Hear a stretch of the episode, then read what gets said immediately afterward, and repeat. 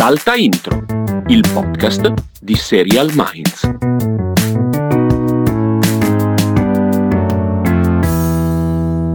Senti la primavera, Castelli, la primavera, tutto che si risveglia, la fase 2, gli ormoni, gli adolescenti. Non ti senti un po' adolescente? Mi, so, mi, sento da sempre molto adolescente, ma io sono preadolescente, nel senso che non esco, sto a casa a giocare alla PlayStation. È, cioè, devo ancora entrare in pubertà. Io, ottimo, ottimo. Quindi, Spero che la fase 2 mi aiuti da questo punto di vista. Esatto, speriamo che arrivi la, la pubertà, che arrivi anche la voce, arrivi il cambio della voce per il Castelli. sì, esatto, siamo ancora? Qui, ancora, di nuovo diventerai uh, una cosa esatto. del genere.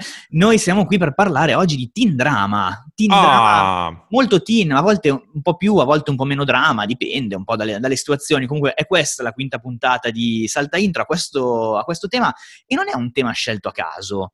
Perché, Dici diciamo, perché, dici perché. Perché? Perché? Perché ci siamo accorti che nelle ultime settimane sono uscite un po' di serie teen molto interessanti, molto diverse tra loro anche, ma molto interessanti. E da lì abbiamo deciso, vabbè, facciamo una bellissima ricerca, andiamo a vedere cosa è uscito negli ultimi anni, guardiamo a cose più vecchie e ci siamo resi conto che tutto quello di cui avremmo parlato sta su Netflix. Ok. E, e quindi questo ci ha un po' sorpreso, nel senso che ovviamente sappiamo la produzione di Netflix punta tanto su questo pubblico, ma non ci eravamo resi conto quanto avesse monopolizzato l'intera produzione teen di questi anni, perlomeno con titoli che vale la pena di seguire, diciamo. Devo ammettere che ho, ho, la vaga impressione che se ci mettessimo a guardare qualche altro genere forse sarebbe la stessa cosa, ma solo per una questione di quantità talmente esorbitante. Però è esatto. vero, no? Se andiamo, se vai su Prime Video sicuramente ci trovi più thriller e più fantascienza di quanto ci trovi teen, ecco. Mentre esatto, esatto. Ci ha dato eh, dentro. Parlavo di eh, titoli che ci hanno spinto a fare questo podcast e il, uh, i due titoli principali di queste settimane non solo sono teen, non solo sono su Netflix, ma sono pure italiani. Non succederà mai più questa mai cosa. Più, mai più, perché diciamo che in Italia non è che abbiamo questa grande tradizione delle serie teen o dei titoli teen. In eh, effetti no. No, esatto, negli certo. ultimi anni c'è stato sempre su Netflix Baby, che piace molto al Castelli, soprattutto l'ha trovata Non è vero, non è eh, vero. Però, adesso non cercherò di ritrattare, però in, uh, invece in questi giorni sono arrivati due titoli molto particolari, diciamo. Il primo è Summertime, che è arrivato dal 29 aprile, eh, a me personalmente non ha fatto impazzire, eufemismo, sì. eh, è una serie che è vagamente ispirata a Tre metri sopra il cielo di, di Moccia, in realtà è molto traslato in nostri giorni, sposta l'azione dalla, da Roma alla Riviera Romagnola, eh, ha una protagonista nera e quindi c'è comunque un cambio anche di, di, passo in questo senso in termini di seconda generazione, che è sempre qualcosa di molto interessante quando viene fatto in Italia perché è tutt'altro che scontato, però però... Mm, allora, io ti dico la verità, eh, noi nel podcast precedente avevamo eh, atteso l'uscita con molto molto scetticismo, anche per Moccia, dai, diciamoci la verità. Eh, ti dico che sì, non stiamo parlando di una roba di enorme livello, questo mi sembra abbastanza evidente.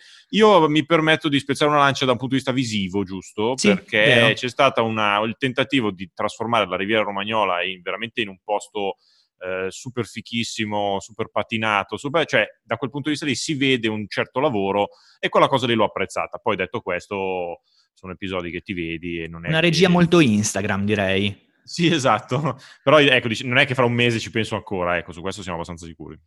Ah, queste sono parole, parole, parole forti. Parole forti. forti. A cosa penserà Castelli fra un mese? Non a Summertime. No, non a Summertime. E invece penserò a... Dai, lo sai, eh sì, lo so, lo so. A cosa penserai? Perché allora, Castelli penserà di sicuro a Scam. Allora, sì. Scam, io ne ho scritto anche negli anni scorsi su, su, Serial Minds, l'ho un po' seguito in questi anni. Castelli non l'ha mai cagata di striscio, per usare un francese. No, è vero, è vero. E poi di colpo mi scrive qualche settimana fa: No, no, ma non hai capito, cioè sto facendo le due di notte per, per guardarmi Scam perché devo sapere Eva e Giovanni e come vanno avanti. Cioè, proprio perso, completamente perso in questo mondo. Cosa è successo? Sì. Ma è successo che non avevo mai guardato nessuna versione di Scam, ricordiamo che nasce come serie norvegese, poi ci sono 8000 versioni singole e addirittura qualcuno ci ha anche detto ah ma perché voi non avete mai visto la versione brasiliana bellissima? No, detto, Vabbè no. ragazzi non è che c'è così tanto tempo da vedere tutto. Comunque eh, non avevo mai visto niente e poi arriva la, la quarta, leggo tante cose belle in giro, cerco di vincere questa mia reticenza diciamo a guardare le cose italiane, butto su, oh ragazzi io un quarto d'ora dopo della prima stagione che non è nemmeno una stagione così particolarmente originale, alla fine parla dell'amore di un ragazzo e una ragazza. Eh, però ero dentro subito e per me la grande differenza, mi sono molto interrogato in questo mese, in sostanzialmente ho visto le prime tre e poi la quarta quando è uscita, è che sono proprio veri, cioè sono, sono scritti comunque da sceneggiatori giovani, la differenza si vede tanto, cioè non sono i sessantenni che cercano di scrivere i giovani. Eh, poi io in realtà non lo so come sono i giovani di oggi, quindi ah no, potrei anche sbagliarmi da quel punto di vista, però danno l'impressione di essere persone che esistono in qualche modo, al di là dell'essere il liceo romano di cui io posso avere nessun tipo di esperienza e soprattutto continuano ad andare a feste, a bere, a fare cose che io ancora una volta non ne ho nessuna esperienza perché ricordo che devo ancora entrare in pubertà, quindi devo ancora capire quando mia madre mi permetterà eventualmente di andare a partecipare alle feste. Però eh, mi ha dato quella sensazione lì di grande genuinità come diceva Castelli, eh, la prima stagione mh, non si presenta in modo rivoluzionario come, come, trama, si è presentata ai tempi in modo rivoluzionario già dall'esordio in Norvegia a livello di eh, distribuzione, di modalità produttiva. Giusto un piccolissimo riassunto perché immagino che tanti sappiano già di quello di cui sto per parlare. Scam, a parte l'ultima stagione, è stata sempre eh, distribuita per piccole clip. Ogni giorno una clip che veniva pubblicata a un'ora sempre diversa e che cercava di ricreare certo, un certo tipo di realismo nell'azione. Ovvero, se io stavo raccontando un'azione, una scena che si svolgeva venerdì alle 15.07, la clip veniva rilasciata su un canale WhatsApp e su eh, un sito d'appoggio alle 15.07 del venerdì. Tutte queste mini clip venivano poi riassunte insieme in un'unica puntata settimanale che era una puntata di una ventina, 25 minuti, classica della comedy. Questo è successo anche in Italia per i primi tre anni, quando la serie è stata prodotta e distribuita da Team Vision. Quest'anno, dopo che Team Vision si era in un primo tempo tolta dalla produzione, rinunciando e di fatto chiudendo il progetto Scam in Italia, eh, quest'anno non si è avuta questo tipo di distribuzione perché è entrata Netflix e tra modello Netflix che come sappiamo punta a binge watching e quindi alla produzione e alla diffusione istantanea di tutte le puntate, sia per questioni anche legate a Covid e non Covid, quindi comunque un pubblico non esattamente con lo stesso standard di, di, fruizione degli altri anni, sono state pubblicate tutte insieme. E io oserei dire che in questo caso ha funzionato tanto, perché come diceva giustamente Diego, Scam è una serie abbastanza addictive eh, e in questo caso l'ultima stagione è forse quella più addictive di tutti, perché racconta la storia di Sana. Sana è un personaggio che c'è dalla prima stagione di, eh, di Scam, è eh, una ragazza musulmana, l'unica del gruppo, eh, e da subito noi abbiamo visto che Sana aveva qualche problema comunque a conciliare la vita da ragazza italiana e la vita da ragazza musulmana italiana. Eh, in questa quarta stagione si eh, affronta esattamente questo scontro interiore, non solo, di Sana. Eh, Sana interpretata da Beatrice Bruschi che è bravissima, riesce a tenere benissimo la parte perché comunque ogni stagione di Scam ha un personaggio principale e quel personaggio principale è sempre presente in qualsiasi scena, oserei dire in qualsiasi inquadratura e non è facile portarselo addosso, soprattutto eh, per un personaggio come quello di Sana, appunto, che non è semplicemente la teenager come gli altri che abbiamo visto nelle scorse stagioni, ma ha comunque un portato molto più grosso. Sì, ma infatti secondo me era, cioè, al di là che si era visto alla fine della terza stagione che sarebbe stata lei la protagonista della quarta, perché c'era un ultimo primo piano in cui era palesemente lei la, la, la destinataria, diciamo, della prossima, della stagione successiva, eh, chiamava proprio l'approfondimento, cioè era un personaggio che fino adesso si era posto in un certo modo, con una certa anche rigidità, diciamo, era quella un po' perfettina, un po' precisina, data dal fatto che era l'unica che non si ubriacava, l'unica eccetera, eccetera, eh, però era quella che effettivamente, data sua, il suo ruolo all'interno del gruppo, ma anche all'interno del, del, paese, diciamo così, aveva molto senso approfondire la sua storia, che secondo me è stato fatto con grande, con grande delicatezza. Ci sono due o tre scene veramente spettacolari, secondo me, in termini di dialogo, eh, in cui la sua condizione di diciamo, lei vive una tensione costante per la sua condizione, come dicevi tu, di, di musulmana in Italia eh, ed è trattata veramente con grande, con grande, precisione, senza fare mega proclami in un senso o nell'altro, ma semplicemente eh, trasmettendo il senso di una ragazzina alla fine che ha i problemi che hanno tutti con l'aggiunta di altri dovuti alla situazione in cui si trova. E sicuramente, allora io dico anche per quello che hai detto tu prima, per le modalità distributive, a me piace anche, io che adesso l'ho viste tutte e quattro uguali, cioè l'ho viste tutte nello stesso modo, diciamo, eh, è, è, bello il fatto che da questo punto di vista non ci sia tanta differenza, cioè le modalità distributive di Scam erano quello che l'ha fatta conoscere all'inizio, ma le puntate continuano a funzionare di per sé. Cioè quindi non era solo un giochino eh, tecnologico, un giochino linguistico, ma era una roba che funzionava davvero, cioè le costruisci come quibi, sì, quando, quando parlavamo di quibi, quibi, in verticale e in orizzontale, però in realtà ti rendevi conto che erano semplicemente le stesse inquadrature tagliate, dici vabbè. Invece qua il discorso è integrato, cioè si riesce a lavorare per pillole, ma si riesce anche a lavorare per macro, per macro episodi e macro stagioni, e anche, probabilmente anche la stagione di Sana sarebbe stata spillolabile, chiamiamola così, perché alla fine il, certo. il linguaggio è lo stesso, però poi funziona alla grande. Io mi sono visto tutti gli episodi la prima sera, fatto le due di notte, non ci si riusciva a staccare. Tra l'altro, su Netflix trovate anche le vecchie stagioni, per un totale di quattro stagioni, se non mi sbaglio sono 10-11 episodi a stagione, quindi sì. una quarantina di episodi. È un bel binge watching, ma senza esagerare. E noi ve lo straconsigliamo anche perché non si sa al momento se ci sarà una nuova stagione. Nel senso che, il, senza spoilerare, la quarta stagione, questa di Sana, eh, finisce in modo molto definitivo comunque, eh, per tanti motivi. L'unico appunto fuori di spoiler è che questi liceali fanno la maturità, per cui in eh, caso si dovesse andare avanti sarebbe comunque un cambio di eh, setting importante. Eh, lo sceneggiatore regista Ludovico Bessegato ha detto che eh, le storie ci sono e vorrei vedere quale sceneggiatore non dica che le storie eh certo, sono, certo. però detto questo non, è, non, si sa ancora nulla, eh, è da capire, nel senso da capire secondo me dipenderà molto da Netflix che comunque è quella che ha dato il boost nel momento in cui è entrata per ripartire e che tendenzialmente punta a portare avanti i propri progetti. Eh, si vedrà, si vedrà. Nel frattempo, restando sempre su Netflix, c'è una serie di cui io non riuscirò mai a dire il titolo giusto. Deve, devo avere qualche problema, non so, qualche sinapsi che va in cortocircuito. Quando lo leggo, perché anche leggendolo non riesco. È una dislessia veramente concentrata solo su questo titolo, che è Never Have I Ever. Ma l'hai detto giusto subito. Grande. Never Have I Ever Never. Vai, parla no. tu, parla tu Castelli. Parla Never Have I Ever, che è la nuova eh, serie di Mindy Kaling, che era veterana di The Office e poi eh, creatrice di The Mindy Project, quindi me- comedy pura da questo punto di vista, no? senza, senza, grosso, senza, grosse sfumature, però è comedy ambientata nel mondo dei teenager al liceo, con una particolarità naturalmente, cioè la serie è un pochino autobiografica e racconta di una ragazza di origine indiana che si trova a essere una liceale americana, quindi di nuovo, eh, da un certo punto di vista, come in Scam, abbiamo visto, un elemento di diversità, eh, que- lì era religi- più, più, religiosa che etnica, qui è soprattutto etnica, eh, in cui si vede questa ragazza che deve eh, in qualche modo uscire fuori all'interno del liceo.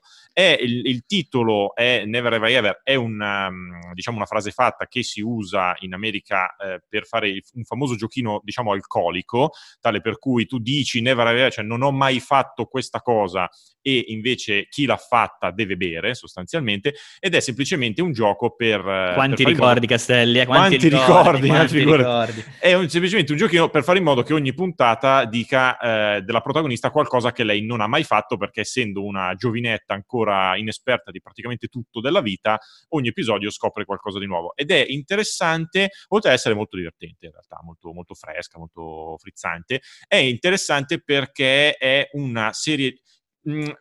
mi viene da dire nerd al femminile, nel senso che le, la protagonista e le sue amiche sfigatone sono nerd, magari non, nel, non, alla Stranger Things che mm, giocano di ruolo, eccetera, ma semplicemente sono delle sfigate. Le sfigate liceali. Quanti e, ricordi, Castelli? Eh? Quanti, quanti ricordi, ricordi di nuovo? Ma questo di più, però, francamente, rispetto ai giochi alcolici.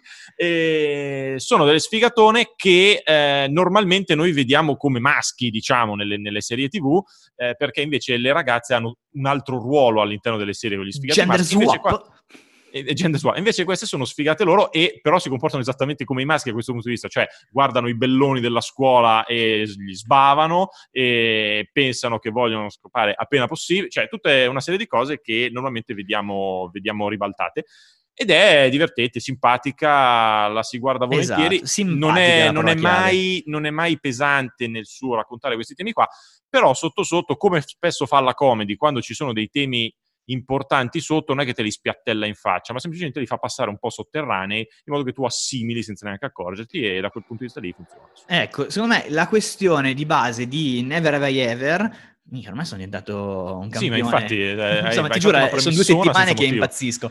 eh, comunque, il tema di base è che è una di quelle serie che dici, è carina, Ovvero, sì. potresti anche dimenticarti di guard- che la stai guardando e quindi non vai avanti negli episodi, però ti resta un bel ricordo. Magari non la finisci, ma ti resta un bel ricordo. Sì, sì, sì, anche perché diciamo che non è che ti pressa per vederli tutti subito, esatto. non ha quel Esatto. tipo di narrazione incalzante così. Te li vedi, ne vedi due oggi, tre domani, uno un'altra volta ancora. E, e alla fine le cose di Mindy Kaling sono sempre, anche dei Mindy Project era così, era una comedy leggera, molto pop. Lei è molto pop anche nel, dal punto di vista proprio della, dei riferimenti, della appunto delle connessioni con un mondo culturale di, di, altre serie, altri film, altre storie, così. Quindi, insomma, eh, ci, si, ci, si, immerge in una, in una cultura pop che viviamo tutti i giorni, sostanzialmente. Cultura pop che viviamo tutti i giorni è veramente una bella chiusa per questa frase. Eh, sì. Allora, siamo partiti con queste tre serie che banalmente anche per un tema di eh, contemporaneità sono uscite adesso, un tema temporale, cronologico. In realtà sono serie interessanti anche perché eh, hanno comunque delle storie di fondo che sono sempre normalissime, ovvero piccole storie d'amore tra adolescenti, adolescenti che scoprono il mondo, liceali che vogliono essere molto di più che semplici liceali. In ognuna di esse però c'è sempre un, tema, un, un punto, un tema eh, laterale che cerca di spostare il fuoco, non, di non tenerlo soltanto su, quel, su, quei binari. Cosa che succedeva invece con le serie di quando eravamo molto giovani, io, Castelli sì. e, e, chissà chi tra gli ascoltatori. Eh, parliamo di serie anni 90, nel senso Beverly Hills, Dawson's Creek, eh, Ossi, sì. quelle robe lì, diciamo che ah, sono un po' invecchiate male, oserei dire, mm, perché rispetto sì. a queste che abbiamo citato adesso e quelle che citeremo più avanti, hanno proprio perso tantissimo a livello proprio di, di garra, come direbbe Lela Dani. Sì, secondo me alcune più di altre. Cioè, io mi è capitato di rivedere il pilot di Beverly Hills 9210. Tipo Twin Peaks, la lentezza di Twin Peaks. Esatto, cioè una roba abbastanza imbarazzante. Però è vero quello che dici, cioè all'epoca, quando si inizia, Beverly Hills eh, sostanzialmente è la prima, no? Diciamo, il primo teen drama ufficiale. Qualcuno lo fa risalire a Fame, a Saranno Famosi, dove cantavano. Però diciamo che Beverly Hills è il primo teen drama ufficiale e chiaramente lì si parlava di adolescenti. Cioè, a un certo punto dice Vediamo un po' di adolescenti che fanno cose. No, ecco, scusa, adolescenti vedi, che fanno cose. Vediamo un po' di trentenni che fanno gli adolescenti. Che fanno che gli fanno adolescenti cose, che fanno cose, bravo. Esatto. Comunque, adolescenti che fanno cose era il tema di fatto di quei primi teen drama e a rivedere Beverly Hills oggi è di una lentezza spasmodica. Eh, I temi poi sono quelli lì, eh. non è che sono temi tanto diversi da quelli che troviamo anche in Scam, però certamente trattati in un modo che è veramente anni 90. Già, eh, per esempio, il Dawson Creek che tu citavi, che è il mio mio teen drama della vita. E per me è cioè, un abisso di noia. la mia adolescenza, quella roba lì, già lui cercava di spostare un po' il, il, tiro, un po' dal punto di vista geografico, perché andava una cittadina di provincia, mentre Beverly Hills era una cosa effettivamente più Los Angeles e viva, eh, ma anche da un punto di vista eh, dialogico, cioè cercavano, mentre la cosa bella è che mentre Beverly Hills erano trentenni che facevano i diciassettenni, in uh, Dawson Creek erano effettivamente un po' più giovani, ma parlavano come se gli anni ne avessero 40, che era una roba che all'epoca era abbastanza vertiginosa vertiginosa. Era abbastanza vertiginosa, e, eh, però ancora una volta si parlava di adolescenti e delle loro cose, poi in una, in un, dire, in una prospettiva un pochino più meta, perché c'era eh, Doso che voleva fare il regista, insomma, tante di quelle cose lì. Però ci, ci, si appassionava alle solite, alle, alle solite, cose che di nuovo si ripresenteranno in OC, che in realtà sembrerebbe più figlio di Beverly Hills perché è, è ancora una volta in California sì, poi magari c'è quello che è un pochino più delinquente, poi c'è quell'altra che è un pochino più fighettina. Però... Però alla fine il succo è quella roba lì.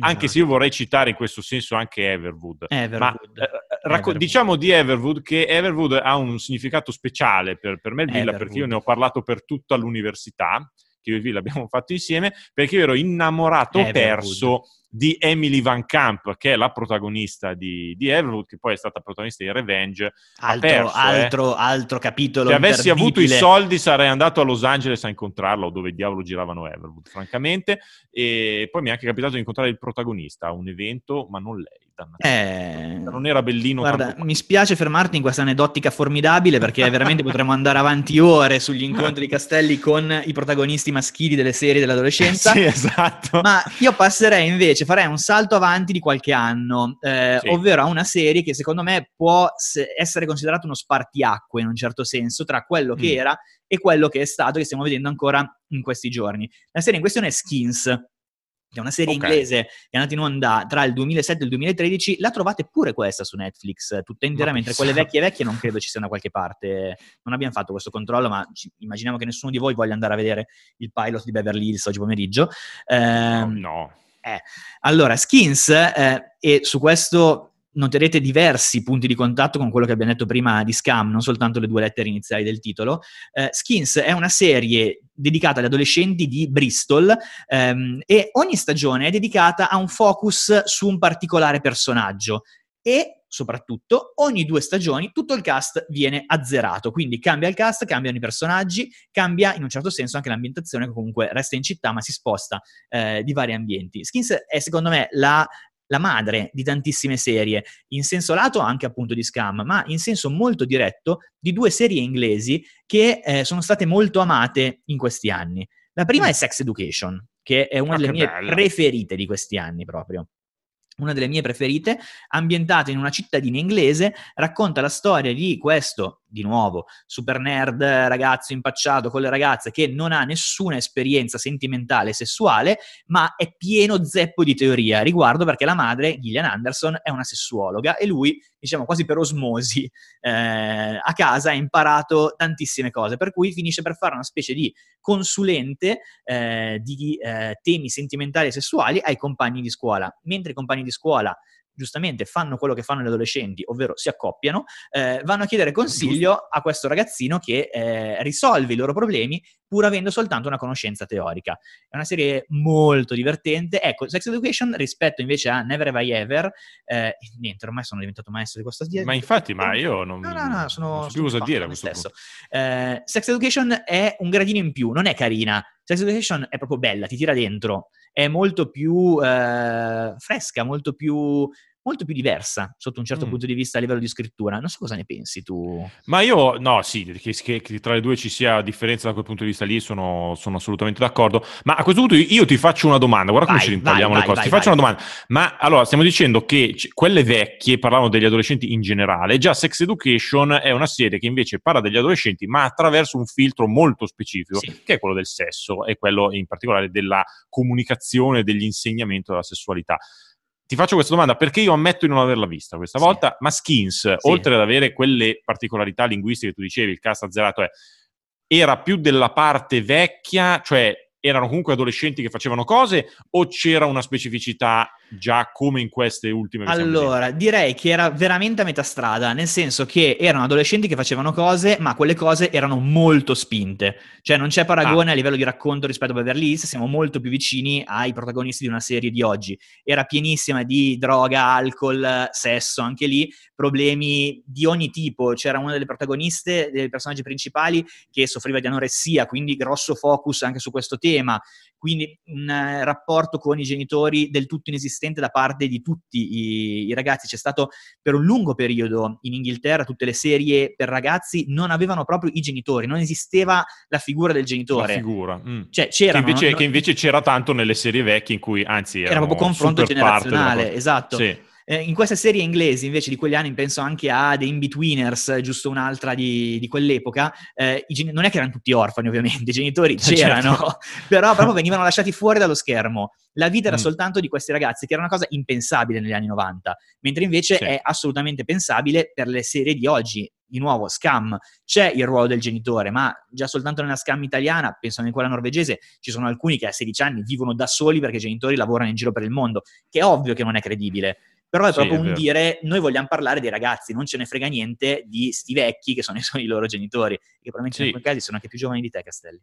Eccolo lì, ma ricordo che sono in prepubertà. Comunque, eh, no, è vero, è vero in generale che la serialità nel corso degli anni è diventata più cruda, più spinta da vari punti di vista, non solo quello sessuale, e la cosa si è vista anche nelle serie adolescenti, che le ha fatte diventare da un certo punto di vista un pochino più realistiche perché appunto eh, io credo, senza avere dati alla mano, che tutto sommato da sempre gli adolescenti eh, cercano di, come dire, all- allargare i confini di quello che è loro consentito, naso, sì. di quello che è permesso, così. Poi alle volte se- una serie TV può chiaramente estremizzare questo elemento per, per ovvi motivi di, di, di intrattenimento, eh, però diciamo che certamente in molti casi negli ultimi anni si è cercato di sollevare determinati veli. Di nuovo, parlando di scam, facilità, io guarda, senza fare spoiler, ma eh, la facilità con cui eh, nella quarta stagione si parla di scopamicizia, passatemi questo termine, che è senza dare giudizi ora, né noi né loro, da un punto di vista morale di questa cosa, non ce ne frega niente, però il fatto che se ne parli in, in una serie e non, e non sia il tema della serie, ma sia una cosa che viene data per scontata, è possibile che questa cosa esistesse anche negli, negli anni 90 nella realtà, però figurati se si può parlare di una cosa del genere. Quindi la crescita da quel punto di vista lì è quella lì, è il far vedere o dare per scontato delle cose che scontate non erano fino a poco tempo fa. Assolutamente.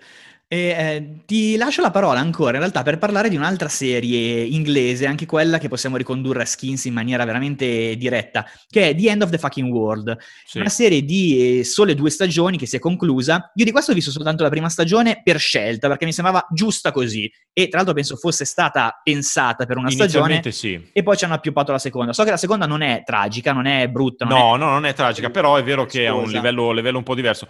Se parliamo di eh, appunto eh, ribellione dei giovani o capacità o volontà di andare oltre quali sono le regole costituite, beh, The End of the Fucking World, che tra l'altro io non so come si pronunci perché eh, siccome è scritto con gli asterischi, Giusto. forse bisogna leggere The End of the Fucking World, una roba così. Può essere, può essere. Comunque, può essere eh, parla sostanzialmente di due ragazzi, che è la storia d'amore di due ragazzi, ma una storia d'amore estremamente sui generis perché sono tutti e due un po' matti da legare sostanzialmente.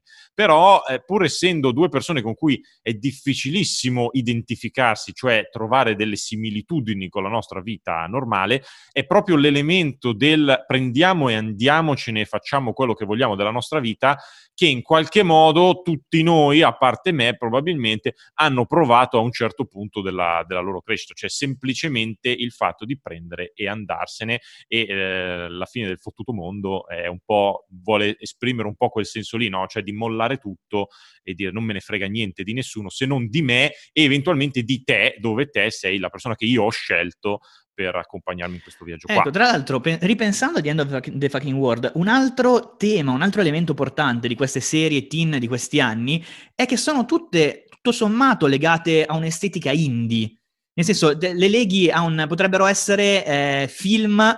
Se fossero film potrebbero essere film da Sundance. Questo sì. Skins, Sex Education, The End of the Fucking World. Quindi è come se anche in questo senso venga sottolineato una diversità di approccio, una diversità di eh, narrazione e anche di stile di messa in scena. Eh, dicevamo dei filtri Instagram iniziali di Summertime, non è un tipo di fotografia, non è un tipo di regia che troveresti in una serie eh, mainstream per quanto possano no, no, valere ormai queste distinzioni, però è vero. quello, cioè è comunque un, passo, un, cambio di passo sia narrativo che stilistico importante. Sì, secondo me quella cosa lì c'entra in parte anche con, con Netflix di per sé o comunque con le nuove piattaforme che si slegano necessariamente da determinati modi di raccontare che funzionano solo in un certo modo, diciamo, sulla TV generalista e quindi dicono fate un po' quello che vi pare, nel senso che questa serie che cacciamo fuori ha questo stile e quest'altra ne ha un altro. Ormai st- uno stile Netflix eh, esiste sempre meno da un punto di vista anche visivo, eh, è più veramente un calderone, stanno diventando queste,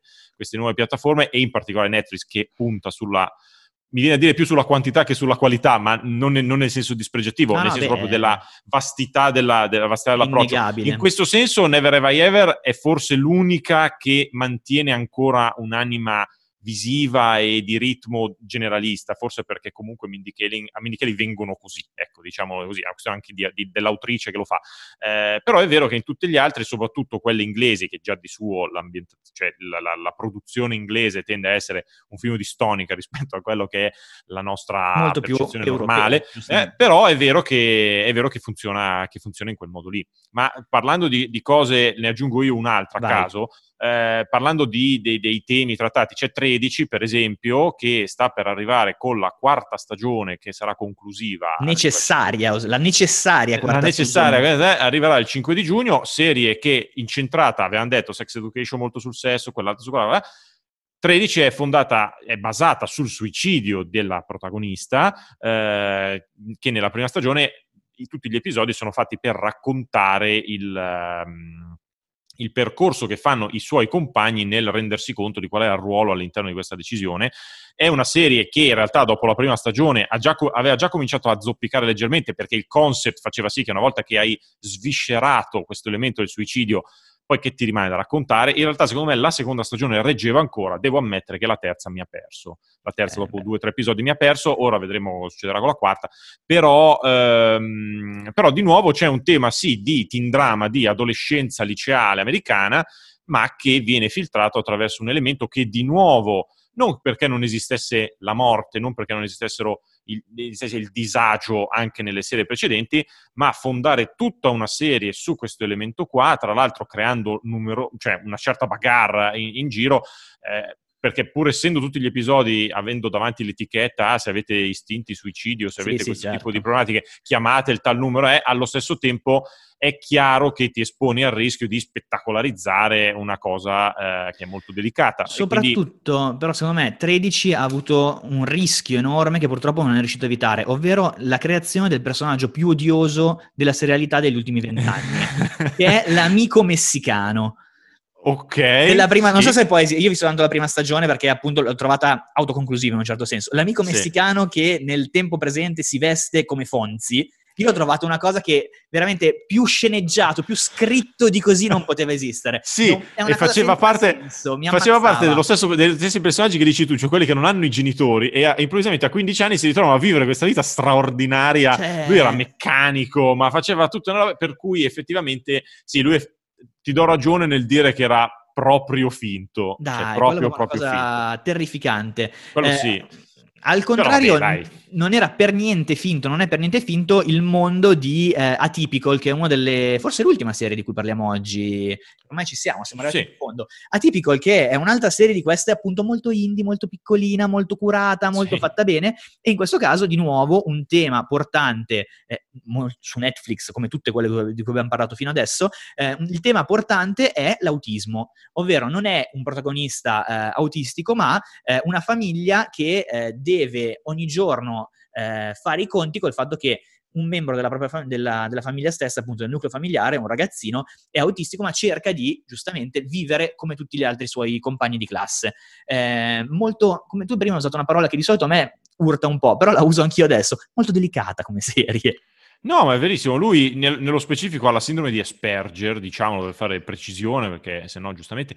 Eh, e effettivamente sì, è molto delicata, ma perché è delicata? Perché invece di prendere un tema potenzialmente che magari in altre produzioni o magari in altri film sarebbe stato più dirompente, no? Cioè prendiamo una persona che ha questo tipo di problemi e facciamo succedere cose super drammatiche. No, tipica rimane una comedy eh, che fa anche molto divertire e in cui le difficoltà vengono affrontate passo per passo anche per far passare allo spettatore l'idea che eh, una persona che ha quel tipo di condizione tutto sommato può fare la sua vita senza, non dico senza nessun problema perché non saremmo qui a parlarne, però eh, affrontandolo e superando determinate difficoltà in modo tutto sommato sereno se intorno a lui lei trova un ambiente che gli permette di fare un determinato di per, tipo di percorso. E Atypical è quella cosa lì, cioè quanto una società esterna a una persona che ha quel tipo di condizione riesce o meno a eh, favorire la sua integrazione all'interno della società stessa,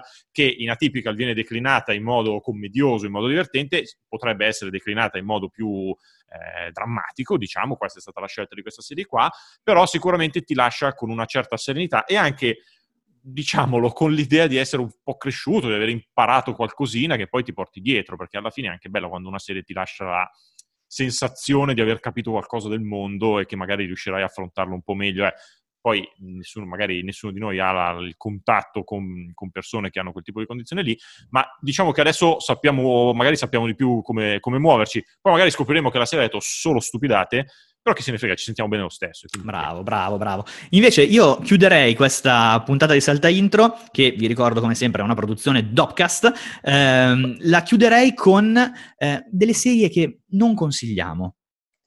Ah, va bene, ah, così, secondo me, divisivo. sì, sì, sì, così, divisivo. Allora, la prima è che diciamo soltanto il titolo perché non vogliamo parlare di queste cose noi, non di queste cose come quell'altra là, quella dei tizi con la roba rossa, la maschera di Dalì, noi non ne parliamo di quelle No, ma fa, quelli, eh, del, esatto. quelli delle banche. Quelli delle banche, no, no, no, no, no. E qui parliamo de, della sorella minore, ovvero di Elite. Elite. elite. perché si dice Elite, eh, ricordiamo, non Elite. Eh, certo. Elite terrifi- terrificante, terribile, talmente terribile che hanno rinnovata per la quarta e la quinta stagione, arriveranno probabilmente alla decima, cioè una roba Certo. tremenda, però vabbè, l'altra serie di cui non parleremo è The Vampire Diaries, nonostante Castelli abbia fatto un tatuaggio con la faccia di Demon No, Salvatore. no, il sulla tatuaggio di Vampire Diaries. e la terza, che questa Come Castelli mai? neanche la conosce, ma io ho visto due puntate, ve la consiglio, è la cosa più brutta che abbia mai visto su Netflix, è agghiacciante, è una serie messicana, si chiama Ah. El Club.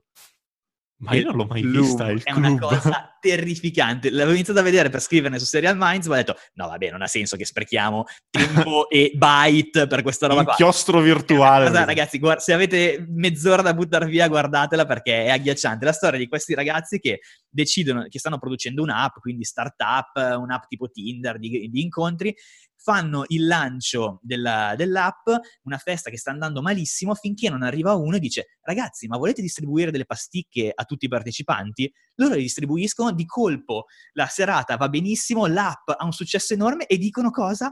Ma forse invece di fare le app dovremmo spacciare pasticche e lì c'è un Ah! cambio, gi- è, è meraviglioso, è una cosa ma senza nessun senso. Al confronto il messicano di 13 è il personaggio più strutturato che abbiamo mai visto Strutturato e realistico nella, della nella storia. storia dell'audiovisivo. Comunque, è il club, ve la- il club... non ve la consiglio, ma allo stesso tempo ve la consiglio. Sì, eh, infatti, alla fine ci hai dato il guilty pleasure. È un della- benchmark negativo importantissimo. Mica abbiamo detto benchmark e guilty pleasure nel giro di tre secondi. E per questo è giusto Vabbè, che ma siamo persone non solo che implodiamo, ma anche che finiamo questa puntata. Quindi tutti questi sono teen drama, molto teen, e poi come dicevamo prima, alcuni più drama, altri un po' meno, li trovate tutti su Netflix. Tutti su Netflix. E A parte nuovo- Beverly Hills 90210, ho guardato mentre tu parlavi Ah, che non c'è. Mentre invece parte. forse Dawson Creek c'è o comunque su Prime Video. Cioè Dawson Creek esiste nel mondo Ok, dello Beverly Hills- streaming. Beverly Hills in questo momento no. Quindi possiamo quindi dire che Beverly Hills è un grande rimosso della contemporaneità? È un grande rimosso della contemporaneità e forse sul rimosso della contemporaneità possiamo davvero chiudere. Esatto, vi lasciamo a questo grande tema. Alla prossima.